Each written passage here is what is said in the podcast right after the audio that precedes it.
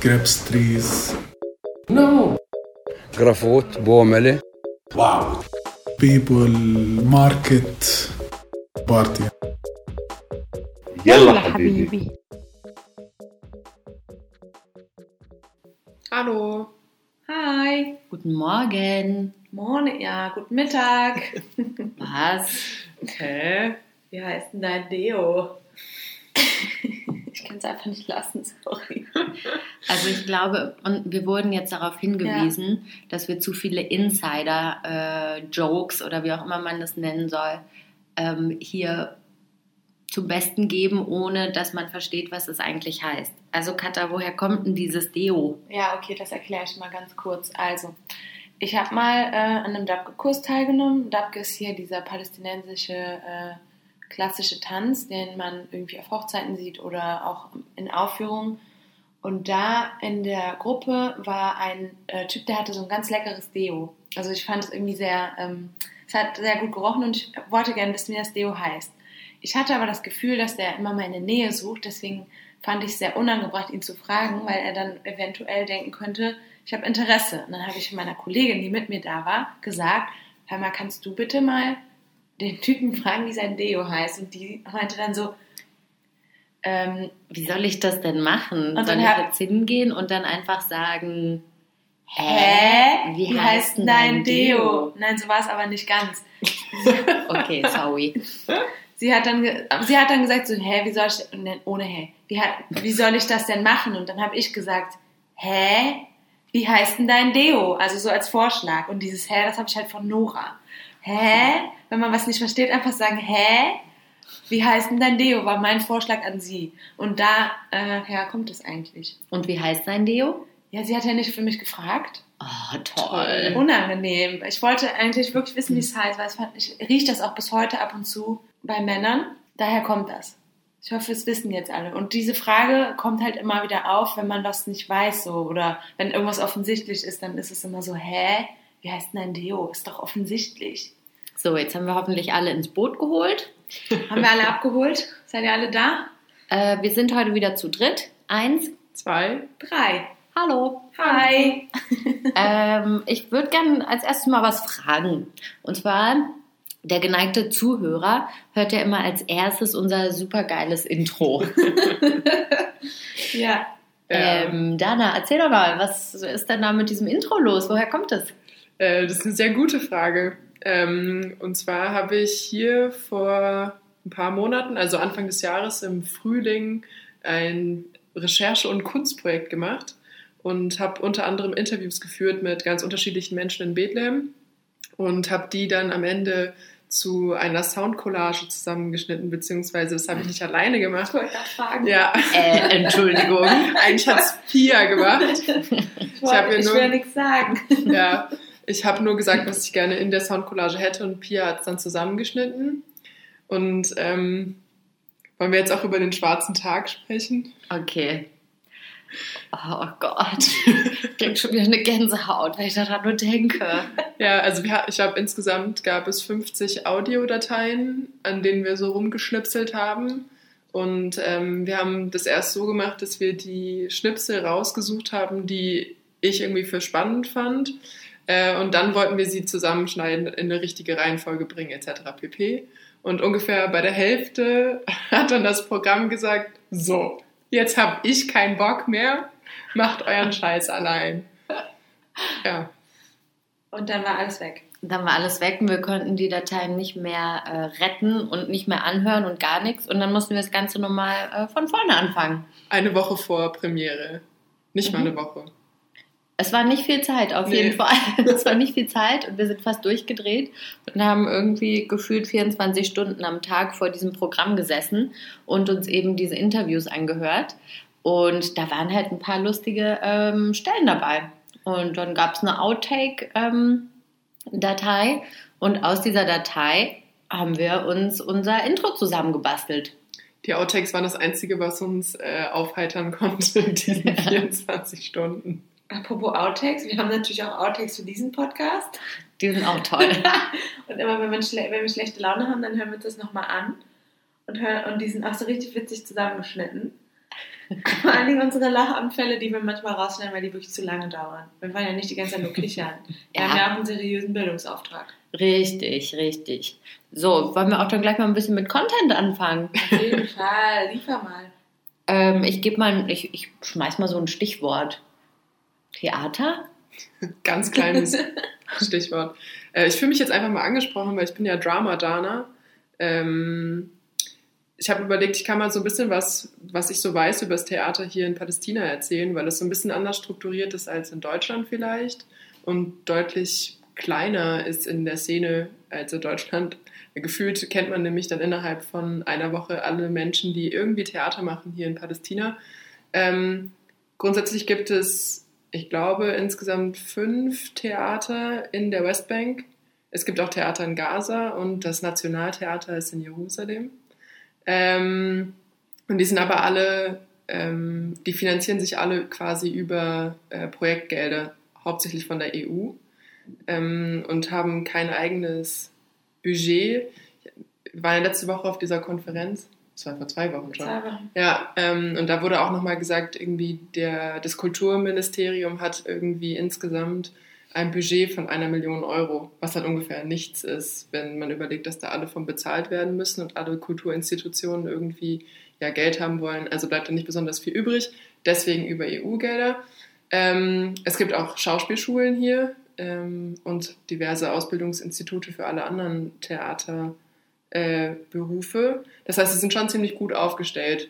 Ähm, ich glaube, die Hauptstädte sind da schon, also Haupttheaterstädte sind schon Bethlehem, Ramallah und in Jenin gibt es auch ein relativ bekanntes Theater im Norden von der Westbank.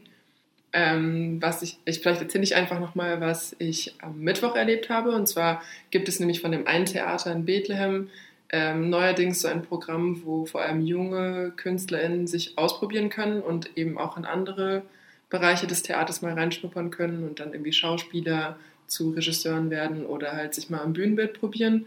Und da gab es am Mittwoch die Premiere von drei kleinen Theaterstücken, wo sie jeweils 20 Minuten sich mit ganz unterschiedlichen Themen beschäftigt haben und auch ästhetisch ganz unterschiedlich vorgegangen sind. Es war irgendwie ganz cool, dass es irgendwie die Chance gibt, sich hier auch so unterschiedlich auszuprobieren. Das war jetzt mein Vortrag. Und, und wie findest du das Theater hier so? Ah, ja, ästhetisch meinst du jetzt? Ja, oder auch unterhaltungstechnisch oder Ähm, ich, ich würde sagen, es gibt sehr große Unterschiede, je nachdem, wo man Theater guckt. Ähm, in Bethlehem würde ich sagen, ist es noch alles sehr klassisch, sehr bebilderndes Theater. Also so, was heißt das? ja, das wollte ich jetzt erklären mit Danke. einem Beispiel. Wenn man zum Beispiel aus einem, oder ich habe kürzlich ein Theaterstück gesehen, da ging es um einen ähm, berühmten Bethlehemite Autor, Jabra Ibrahim Jabra, und der wurde quasi, seine Lebensgeschichte wurde auf die Bühne gebracht. Und da war es ganz oft so, dass Dinge nur so angedeutet wurden. Also wenn er aus einem Wasserkrug getrunken hat, dann hat man hat daraus getrunken, man hat aber gesehen, es kommt kein Wasser raus. Ähm, und das sind irgendwie so Sachen, die finde ich so ein bisschen schwierig, wenn man so Dinge behauptet, die eigentlich gar nicht da sind, ähm, aber sie trotzdem ausführt. Also sowas eben wie, ich kippe Wasser irgendwo rein und ähm, es kommt aber kein Wasser raus. Oder ich esse irgendwas, aber ich esse eigentlich gar nicht. Also ich mache die Bewegung des Essens, aber es ist kein Essen drauf. Finde ich ein bisschen komisch. Ähm, und es ist so eine sehr komödiantische Art zu Schauspielern. Also irgendwie, ähm, es gibt so alte ägyptische Fernsehsender, wo man so unfassbar grauenhafte Theaterstücke sehen kann. Äh, also da, da zieht es sich bei mir irgendwie so, immer so ein bisschen zusammen und auf der Ebene bewegt sich das auch und dann wird es schon so ein bisschen, also dann in Ramallah habe ich das Gefühl, dass da schon so sehr viele Au Einflüsse quasi von außen reinkommen, von anderen Kunstszenen auf internationaler Ebene und da wird es schon mehr so abstrakter, auch mehr in so eine Performance-Richtung und weniger in so ein Sprechtheater. Und in Jenin zum Beispiel, die machen sehr viel mit Körper. Also das, was die Stücke, die ich von denen gesehen habe, die ähm, sind auch auf keiner äh, zuzuordnenden Sprache, sondern eben in so einem Gibberish gesprochen, damit es eben nicht darum geht, alles zu verstehen, sondern die drücken halt viel über ihren Körper aus. Und in Jenin haben sie zumindest sich vor einigen Jahren viel eben mit dem Konflikt beschäftigt und haben eben über den Körper viel den Konflikt ausgetragen und irgendwie die Situation mit dem Konflikt umzugehen. Also wie, wie geht man tatsächlich damit um und wie kann man das irgendwie auf die Bühne bringen.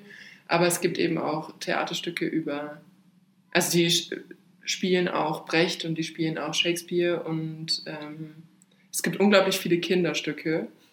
Das ist irgendwie, und die werden dann auch so 200 Mal gespielt. Also Freunde von uns. Bobsi? Ja. Oder das mit dem Pudding, dem Reispudding. Das Genau. habe ich auch gesehen. Ja, das wird dann halt wirklich so 200 Mal an allen Schulen gefühlt hier in der Westbank gespielt und die Kinder haben das teilweise auch schon dreimal gesehen und können das dann halt dann schon mitsprechen. Das ist irgendwie ganz witzig. Und weißt du, wie die Palästinenser hier Theater aufnehmen? Also gibt es viele Leute, die ins Theater gehen und ähm, wie wird auch zum Beispiel der Beruf des Schauspielers wahrgenommen? Sagen die so, oh ja, und hast du noch einen richtigen Job? Oder sagen sie, wow, du bist Schauspieler? Ja, das ist irgendwie, glaube ich, so ein Kontrast. Also, weil ich habe das Gefühl, dass Theater schon sehr gut aufgenommen wird, Allgemeinkunst ähm, irgendwie sehr gut verbreitet und angenommen wird von der breiten Gesellschaft, eben vor allem die Kinderstücke. Was, glaube ich, ein Vorteil ist, dass ähm, bis vor kurzem, also jetzt hat sich das gerade leider verändert, war Theater hier umsonst. Also man musste kein Geld dafür bezahlen, um sich Theater anzuschauen, ähm, was natürlich mehr Leute dazu veranlasst, auch zu kommen. Es kommt natürlich darauf an. Ich weiß, dass das Theater in Jenin, was eher relativ konservativ ist, weil es innerhalb eines Flüchtlingslagers ist, ähm, dass da die auch Anfeindungen bekommen vom Theater, weil das irgendwie nicht so wahrgenommen wird als etwas, was unterstützenswert ist oder vielleicht sich gegen die Gesellschaft richtet, weil man eben kritisiert auch im Theater. Ähm, aber grundsätzlich habe ich das Gefühl, dass man da schon sehr offen ist und auch gerne sich die Dinge anschaut. Ähm, und aber gleichzeitig habe ich auch von den Freunden von mir gehört, die Schauspieler sind das immer so, äh, ja, ich bin Schauspieler, ah, und was noch? Also tatsächlich irgendwie nicht so anerkannt ist der Schauspielerberuf, aber das ist ja in Deutschland auch nicht anders. Mhm. Katha, hast du noch eine Frage dazu an unsere Expertin? Ähm, gerade nicht. Falls dir noch was einfällt, ich bin ja noch einen Tag da. Genau, und sonst kannst du dich auch anrufen. Nein, ich habe keine äh, Fragen, weil ähm, du eigentlich alles beantwortet hast, was mir auch selber im Kopf rumgeschwirrt ist. Vor allen Dingen das mit dem Nationalen Theater in Jerusalem. Ah, da, das interessiert mich noch. Kannst du da noch ein bisschen was zu, zu sagen? Also, was bedeutet das und, äh, und wer ist, wer, wer ähm, arbeitet da und können Leute aus der Westbank da auch auftreten? Also, wie, wie, stellt, wie kann ich mir das vorstellen? Ganz viel habe ich mich damit nicht beschäftigt, aber ich, also das Theater heißt Al-Hakawati. Hakawati ist der Erzähler und das ist so die Ursprungstheaterform, vor allem hier in der Region rund um Palästina, Jordanien, Syrien. Ähm, weil früher war das eben so ein Wanderding, dass es einen Erzähler gab und der hat immer Geschichten an so öffentlichen Plätzen erzählt und man konnte den eben zuhören. Das ist der Ursprung und deswegen heißt auch das Nationaltheater so. Das hat sich aber irgendwann im 20. Jahrhundert eben als Haus dann etabliert in Jerusalem. Und soweit ich weiß, wurde das von so einem Kollektiv gegründet, von, ähm, ich glaube, die sind teilweise Schauspieler, teilweise Regisseure. Und zwei von denen, weiß ich, haben mittlerweile auch das ähm, Ashtar-Theater in Ramallah. Also die haben quasi so eine Doppelfunktion, ähm, weil das Hakawati eine Zeit lang auch von Schließungen bedroht war, weil ich glaube, einerseits eben nicht genug finanzielle Unterstützung da war und andererseits irgendwie auch schwierig ist, weil sie sich eben in Jerusalem befinden und da die Frage ist, mit welchen Themen dürfen sie sich beschäftigen, welche Auflagen gibt es von ähm, der Stadtverwaltung. Aber da es in Ostjerusalem ist, glaube ich, ist es trotzdem, spielen sie trotzdem palästinensische Stücke äh, und beschäftigen sich auch mit der Situation der Palästinenser. Zu der anderen Frage, ob die Leute aus der Westbank sich auch daran beteiligen können. Es ist ein Spielort, also es gibt viele Produktionen, die in der Westbank inszeniert werden, die dann auch dort gezeigt werden und andersrum, ähm, die kommen auch in die Westbank. Allerdings ist da häufig das Problem, dass nicht alle ähm, Schauspieler die Möglichkeit haben, nach Jerusalem rüberzukommen, weil sie keine Permission haben. Zum Beispiel das Weihnachtsstück, das von Bethlehem immer inszeniert wird, da werden hauptsächlich, das wird hauptsächlich mit Christen besetzt, weil die leichter um die Weihnachtszeit herum eben die Permission bekommen. Mhm. Ähm, und weil das eben zwangsläufig das Weihnachtsstück immer auch nach Jerusalem geht und dort gezeigt wird. Was äh, kannst du, was meinst du damit, wenn die eine Permission bekommen? Also für unsere Zuhörer, Ja. warum bekommen Christen einfacher eine Permission, äh, um rüberzufahren? Weil das mit der Kirche zusammenhängt. Also es gibt da schon ein krasses Gefälle zwischen Muslimen und Christen und weil die Kirche relativ stark aufgestellt ist und vielleicht bessere Beziehungen pflegt.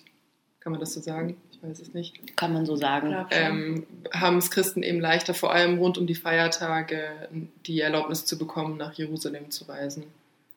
Das ist ja auch so, dass zum Beispiel Muslime viel einfacher ein Permit dann bekommen, wenn, ähm, wenn Ramadan ist. Ramadan ist, genau. Ja, genau. Dann können die leicht nach Jerusalem fahren. Also ganz kurz nochmal, um nochmal alle ins Boot zu holen, die jetzt denken, Hä, Permission, was? Ja. Also die Personen, die einen palästinensischen äh, Ausweis haben, die dürfen per se erstmal nicht nach Jerusalem. Das sind diejenigen, die in Jerusalem äh, leben, die einen speziellen Ausweis haben, die dürfen dort sein. Oder diejenigen mit so einer Westbank-ID, die brauchen so einen, eine spezielle Erlaubnis. Genau, und die kriegt man, wenn man zum Beispiel ins Krankenhaus möchte oder ähm, wenn man ein bestimmtes Alter erreicht hat, dann brauchst du keine mehr. Dann kannst du auch, auch einfach ohne Permission rüber. Aber so vor allen Dingen Männer im Alter zwischen 20 und 30 oder noch länger, 50, es geht bis 50. bis 50, die haben äh, haben es auf jeden Fall super schwer, äh, eine Erlaubnis zu bekommen und äh, manchmal bekommt man deswegen Arbeit, Krankenhausbesuch oder sowas. Und das ist halt, äh, genau, und wenn es dann so um religiöse Feste geht, dann äh, dürfen Muslime nach Jerusalem, weil halt da eben die Al-Aqsa-Moschee ist. Und äh, Christen dürfen rein, weil halt eben in der Altstadt auch, glaube ich, die, ähm, nicht glaube ich, sondern weil da die Grabeskirche ist. Ich vermute mal, es hat auch was damit zu tun, oder? Ja, wobei die an Weihnachten ja jetzt nicht die Rolle spielt. Nee, tut sie auch nicht, aber ich meine, ich wollte nur sagen, es gibt auch äh, christliche Heiligenstätten in äh, Jerusalem, die dann eben das Ganze, diesen Prozess des Permits äh, unterstützen. Danke, Dana. Gerne. War sehr interessant. Ja. Also Theater, ich habe leider nicht so viel ähm, ja, zu sagen zu Theater, einfach weil ich mich nicht auskenne. Ich war hier ein, zwei Mal im Theater und ich fand es immer so mittel. Ja, es, man versteht halt nicht so viel. Und- Es gab allerdings, ich war, glaube zwei oder dreimal im Theater und das war dann eine Kooperation mit der Volkwang-Uni. Da gibt es ähm, mit dem Kasaba-Theater, ne? Genau, ja. Das ist hier in Ramallah. Und äh, da gab es dann tatsächlich Stücke auf Arabisch mit ähm, deutschen Obertiteln. Ja. Die waren aber so schlecht, die Obertitel, Oh ja. Dass man teilweise trotzdem nichts verstanden hat. Mhm. Da waren wir, glaube ich, zusammen, oder? Hier in Ramallah. Ja, Da waren wir in so einem Theaterstück. Das war eben, äh, glaube ich, auch so eine, so eine Kooperation. Ich weiß aber gar nicht mehr, ob die Obertitel auf, auf Englisch oder auf Deutsch waren, aber man, die Übersetzung war halt eine Katastrophe. Und es Und- sind wirklich Obertitel, weil sie oben drüber sind. Das ist Genau. ganz lustig. Weil wo sollen sie halt unten auch sein, ne? Da steht ja ja gespielt, ja eben. Deswegen. Da ist immer jemand, der so über die Bühne rennt. Und dann so Sprechblasen Ja. an die Schauspieler dranhält, was er gesagt hat, was sie gesagt hat, was er geschrien hat. Ich fand es auf jeden Fall äh, interessant. Es war, also ich war auch schon in mehreren Stücken und es war interessant zu sehen, dass halt eigentlich die, die, äh, die drei Male, die ich da war, waren immer viele Leute auf jeden Fall da. Es war auch ein, unter anderem zwei Kinderstücke, habe ich gesehen. die habe ich halt besser verstanden. Eigentlich. Es ging eigentlich darum, dass Freunde von mir äh, aufgetreten sind und äh, ich die quasi unterstützt habe. Und ähm, das andere, genau davon haben wir ja gerade gesprochen, Aber da habe ich halt noch, nicht viel verstanden. Entschuldigung, Mach kannst du dich noch an das Phänomen des Klatschens erinnern? Also Klatschen ist ja an sich nicht so ein großes Ding. Ja. Also ist mal so, okay, fertig. Ja, gerade stehen schon auf. Ja, Okay, tschüss. ja. ja, ja, ich glaube schon. Aber an welches Phänomen ich mich vor allen Dingen erinnere, sind, sind Leute, die das ganze Theaterstück mitfilmen mit ihrem Handy Auf Snapchat. auf Snapchat und dann damit beschäftigt sind, das Theaterstück auf ihrem Handy zu sehen, äh, anstatt einfach vorne das zu genießen. Und dann bin ich abgelenkt von diesen ganzen äh, Bildschirmen, weil äh, man halt automatisch irgendwie immer so auf Bildschirme starrt, wenn welche da sind. Das ist mir aufgefallen. Aber das haben jetzt nicht alle Palästinenser gemacht, die da waren, sondern die Frau vor mir. Und das, hab ich, das ist bis heute nicht äh, aus meinem Kopf rausgekommen, Ja. äh, rausgegangen. Ja, So viel zum Thema Theater. Ja. weiter geht's. Weiter geht's. Sollen wir mal eine Frage aufgreifen? Ja. Also es gibt eine Frage von meiner Freundin Anna, Die hat sie mir schon vor längerer Zeit geschickt und ich war immer so, oh, hm, ich weiß nicht, äh, ich habe nicht so Ahnung. Es ist immer noch hier gefährliches Halbwissen, liebe Anna, aber wir greifen das jetzt einfach mal auf, aus gegebenem Anlass. Und zwar gibt es jüdische Palästinenser. Ähm, ja, gibt es. Ja, okay, und zur nächsten Frage. äh, gibt es tatsächlich. Und zwar sind das die äh, Samaritaner, die leben in Nablus äh, auf dem Berg. das klingt bescheuert, ich weiß. Nein, aber die leben da schon, was weiß ich wie lange, schon Jahrhunderte. Ja. Also die haben da quasi schon immer gelebt und ähm, die leben, also Dana und ich, man muss dazu sagen, wir waren letzte Woche mal dort. Wir, Ja. wir haben da einen Freund von Dana besucht. Und Der ist aber kein Samaritaner, oder? Nee, der ist, ein- der ist ein Deutscher. Ach so. Grüße. Hi. Und wir waren dann kurz oben auf dem Berg und das ist quasi so ein Gebiet, in dem die leben. Ja. Also ich will jetzt nicht Siedlung sagen, aber es sieht halt aus wie eine Siedlung. Es fühlt sich auch so an, weil am Anfang auch so eine Art Checkpoint war, aber es gab niemanden, der da irgendwie, keinen Soldaten oder so, der da stand. Also da kann jeder rein. Ja. Ja, da kann jeder rein. Mhm. Genau. Und wir sind da reingefahren. Es hatten alle da die gelben Kennzeichen, also quasi die israelischen äh, Kennzeichen, die, äh, die man haben kann. Und ähm, äh, die haben wohl auch einen israelischen Pass. Die haben einen israelischen, die haben einen jordanischen und die haben die palästinensische ID. Genau, also die haben quasi äh, einen Jackpot gezogen. Ja. Also sie haben alles. Und was, was bei mir hängen geblieben ist, ist, dass die nur quasi auch ein, wenn sie heiraten wollen, dann nur einen Samaritaner oder eine Samaritanerin. Also quasi, Die bleiben unter sich. die bleiben unter sich. Müsste man halt mal Forschung anstellen, wie die in 100 Jahren dann aussehen. Also ich habe gehört, die sterben aus. Weil man, glaube ich, auch nur Samaritaner wird durch äh, Geburt. Man kann nicht zum Samaritanertum konvertieren, oder? Erzähle ich Quatsch. Das weiß ich nicht. Also ich, Google. Ich habe keine, wir haben jetzt keine Tour oder keine Informationen bekommen. Das ist nur das, was wir gesehen haben und was die Leute uns quasi äh, spontan in der, in der Zeit erzählt haben. Also Die haben aber so eine besondere Sonderstellung. Ähm, Was, was für eine Sonderstellung? Eine besondere. Ah ja, danke. Ja, weil alle Parteien wollen sie halt für sich haben und deswegen will sie niemand verärgern. Deswegen haben sie auch ähm, alle drei Pässe, ähm, weil sie eben so ein Paradebeispiel dafür sind, dass es halt auch funktionieren kann, weil sie ja quasi arabisch sind, aber gleichzeitig auch jüdisch. ja, Also Oder das heißt, palästinensisch und jüdisch. Es gibt ja auch andere arabisch-jüdische Menschen. ja.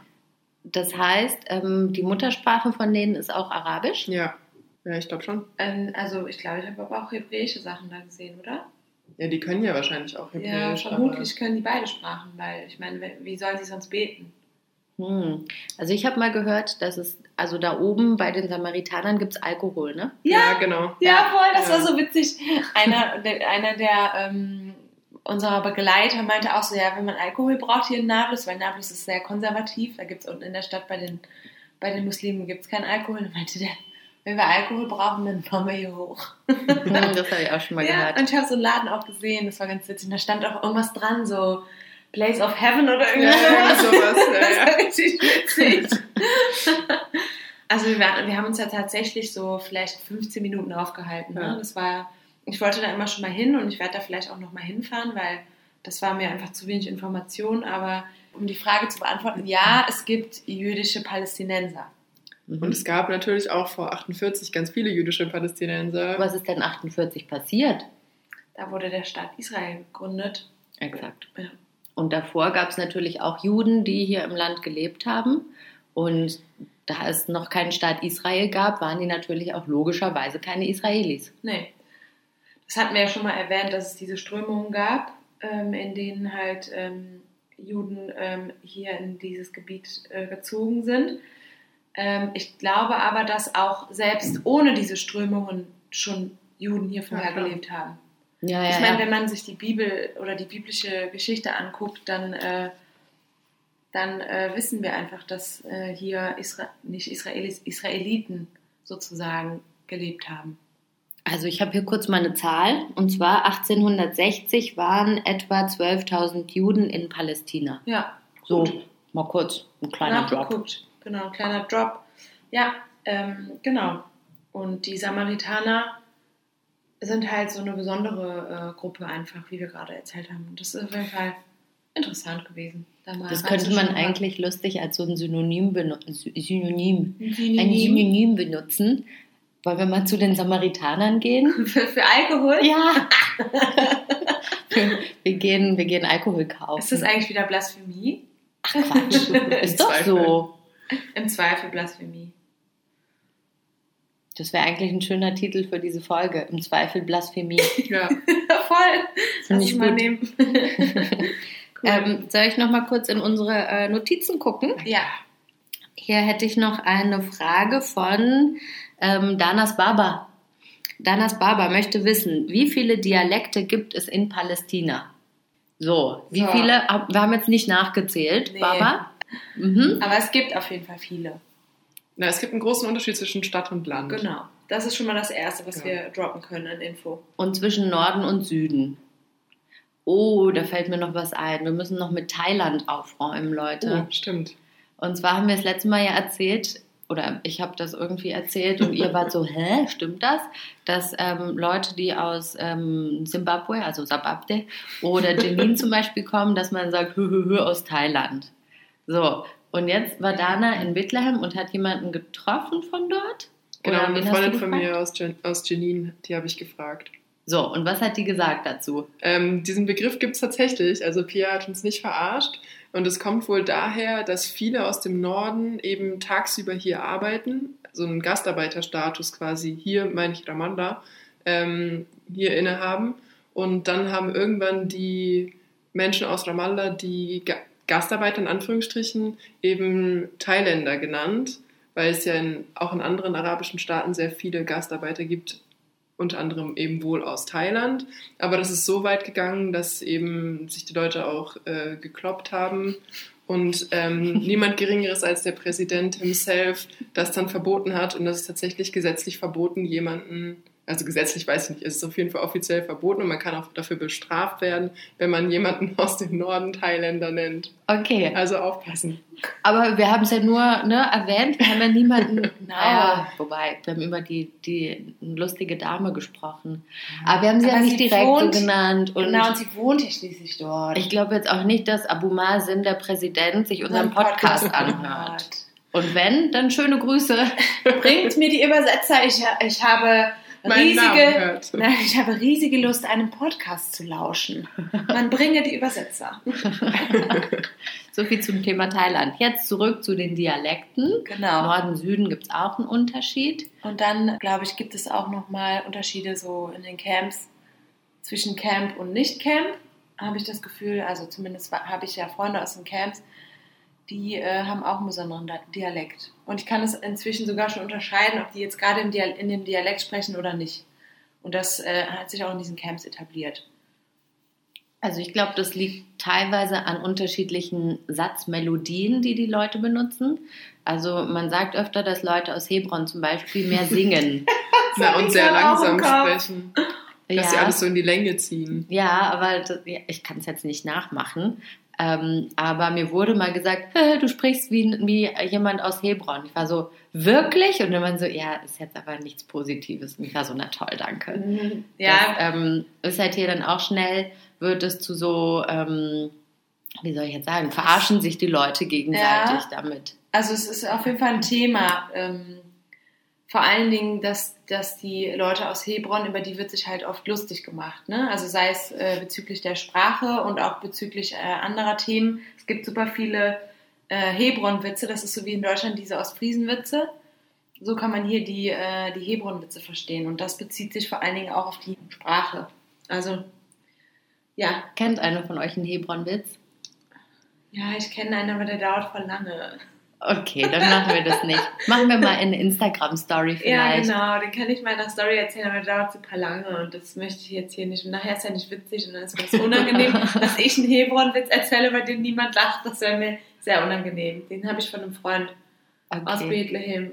Also es gibt ganz oft so Witze, wo ich denke so, hä, ist doch nicht witzig. Ja, der ist schon witzig, aber der ist halt auch sehr, sehr ähm, regierungskritisch, deswegen weiß ich nicht genau, ob ich das darf. Naja, nachdem wir jetzt schon über Thailand gesprochen haben, vielleicht sollten wir ein bisschen vorsichtig ja, sein. Mal gucken. Also, falls ihr äh, Interesse habt an Hebron-Witzen, gibt es vielleicht bald bei Instagram bei yalla-habibi-podcast. Ja. Ach so, genau. Sollen wir denn noch ein bisschen, sollen wir noch ein Beispiel geben? Also zum Beispiel habe ich ja, wie gesagt, äh, Freunde aus dem Camp, die sagen nicht, äh, also ich mache mal ein Beispiel. Mhm. Ähm, wenn man fragt, wie geht's, dann sagt man Kifek oder Kifak. Und die sagen aber nicht das, die sagen das nicht mit K, sondern die sagen Chifach oder Chifech. Also Mhm. die sagen statt K machen die ein Ch. Das ist zum Beispiel ein äh, Beispiel für, für so einen Dialekt. Aber das ist jetzt halt auch aus den Ohren einer Person, die halt äh, Arabisch lernt. Ne? Also das ist ein Beispiel, was ich geben kann. Da gibt es bestimmt noch tausend andere äh, so Einfärbungen in der Sprache, aber die kann ich noch nicht raushören, ehrlich gesagt. Also, diese Kaf-Kaf-Situation ist schon auf jeden Fall ein Ding. Ja. Ähm, ich würde da. Was würde, ist das denn überhaupt hier? Kaf und Kaf. Das Was sind zwei das? verschiedene Buchstaben. Ah, Das sind zwei verschiedene Buchstaben. Einer ist wie, wie das K, was es im Deutschen auch gibt, und der andere ist so ein bisschen ähm, weiter hinten. in, im, im Rachen weiter unten gebildet. Genau. Ähm, ich würde da gerne direkt mal das äh, Wort der Woche anbringen. Als ah, ja, das Beispiel. passt ganz gut, ja. Und zwar ist das Ganze eingebettet in eine kleine Geschichte. Äh, da war ich in Jordanien und es war Winter. Und Winter hier haben wir schon ein paar Mal angerissen, Oh Gott. ist, ist eine Oh Problematik. Gott. Es ist schwierig, es ist kalt und man wird nervös, wenn man nur dran denkt. Ich habe gerade gemerkt, dass ich mit meinem Bein angefangen habe zu wirbeln, weil ich dran gedacht habe, so Winter. Aber dann, wenn man das macht, dann äh, guckt man doch zu viele Ja, das Pornos. stimmt. Oh Gott, ja, toll. woher, woher weißt du das? Habe ich mal gehört, Echt? dass wenn man mit dem Bein so wackelt, Ja? dass äh, man dann zu viele Pornos guckt. Aha, das ist das so eine Urban äh, Legend? Ja, genau. So wie Bielefeld existiert nicht. Ah, okay, das wusste ich nicht. Mhm. Ja, das trifft jetzt nicht auf mich zu, aber Könnte sein, dass wir uns das ausgedacht haben. wir wollen das hier verbreiten. wir wollen das hier verbreiten, wir wollen hier Urban Legends verbreiten. Jedenfalls Ja. war ich in Jordanien. Es war Winter und arschkalt. Was habe ich gebraucht? Eine Wärmflasche. Wärmflasche ist hier der beste Freund im Winter. Dann habe ich also eine Freundin gefragt, wie sage ich denn Wärmflasche, wenn ich das irgendwo kaufen möchte. Dann hat sie gesagt, äh, das heißt Irbe. Ich war so, okay, gut, habe mir dann meine Irbe gekauft und habe jemandem ganz stolz erzählt, ja, ich habe mir jetzt eine Irbe gekauft. Und dann meinte der, hä, eine was? Hab ich gesagt, na, so ein Ding, ne, so aus so einem Gummimaterial, wo man heißes Wasser reinmacht und dann ist es schön warm auf dem Bauch. Dann hat er gesagt, ah, du meinst Girbe. Und das war diese Kaf-Situation. Eigentlich im Hocharabischen wäre es ja Kirbe. Also mit diesem Kaf, was man da so hinten ausspricht, im Rachen. Äh, es gibt dann aber Leute, die sagen Irbe, also es verschwindet quasi. Und es gibt Leute, die sagen Girbe, da wird es zum G. Und das ist eine Problematik. Das ist echt eine Problematik, die vor allen Dingen mich sehr wahnsinnig macht. Dieses Weglassen, weil äh, ich dann nie weiß, wie man, wie man das Wort wirklich schreibt. Dieses Weglassen oder das Ersetzen mit dem G, weil es gibt hier gibt's ja, also im arabischen Alphabet gibt es ja kein richtiges G. Dann weiß ich das. Wenn Leute sagen äh, Girbe, dann kann ich mir was darunter vorstellen. Aber wenn sie es weglassen, was vor allen Dingen in den Städten so ein Ding ist, also hier in Ramallah lassen die Leute das äh, nämlich weg, dann werde ich ganz nervös. Und in Bethlehem, um noch was hinzuzufügen, wird das K häufig auch wie das K ausgesprochen. Exakt. Und Ja. dann gibt es ein Problem mit Hund und Herz. So nämlich. So, Kann das mal jemand erklären, was mit dem Hund und dem Herzen hier los ist? Also der Hund ist Kalb. Und das Herz ist Kalb mit dem Qaf, was weiter unten gebildet wird. Das heißt, wenn jetzt jemand Kalb sagt, dann kann es entweder das Kalb sein, das Herz, oder der Hund. Ja, genau. Ja. Und Ja. diejenigen, die dann äh, das Herz Kalb aussprechen, würden den Hund Chalb aussprechen. Ja, Schwierig. ja. The Das- struggle is real. Ja, Mhm. also das ist aber natürlich als Nicht-Muttersprachler äh, in- der arabischen äh, Sprache ist es halt ein Ding, ne? Mhm.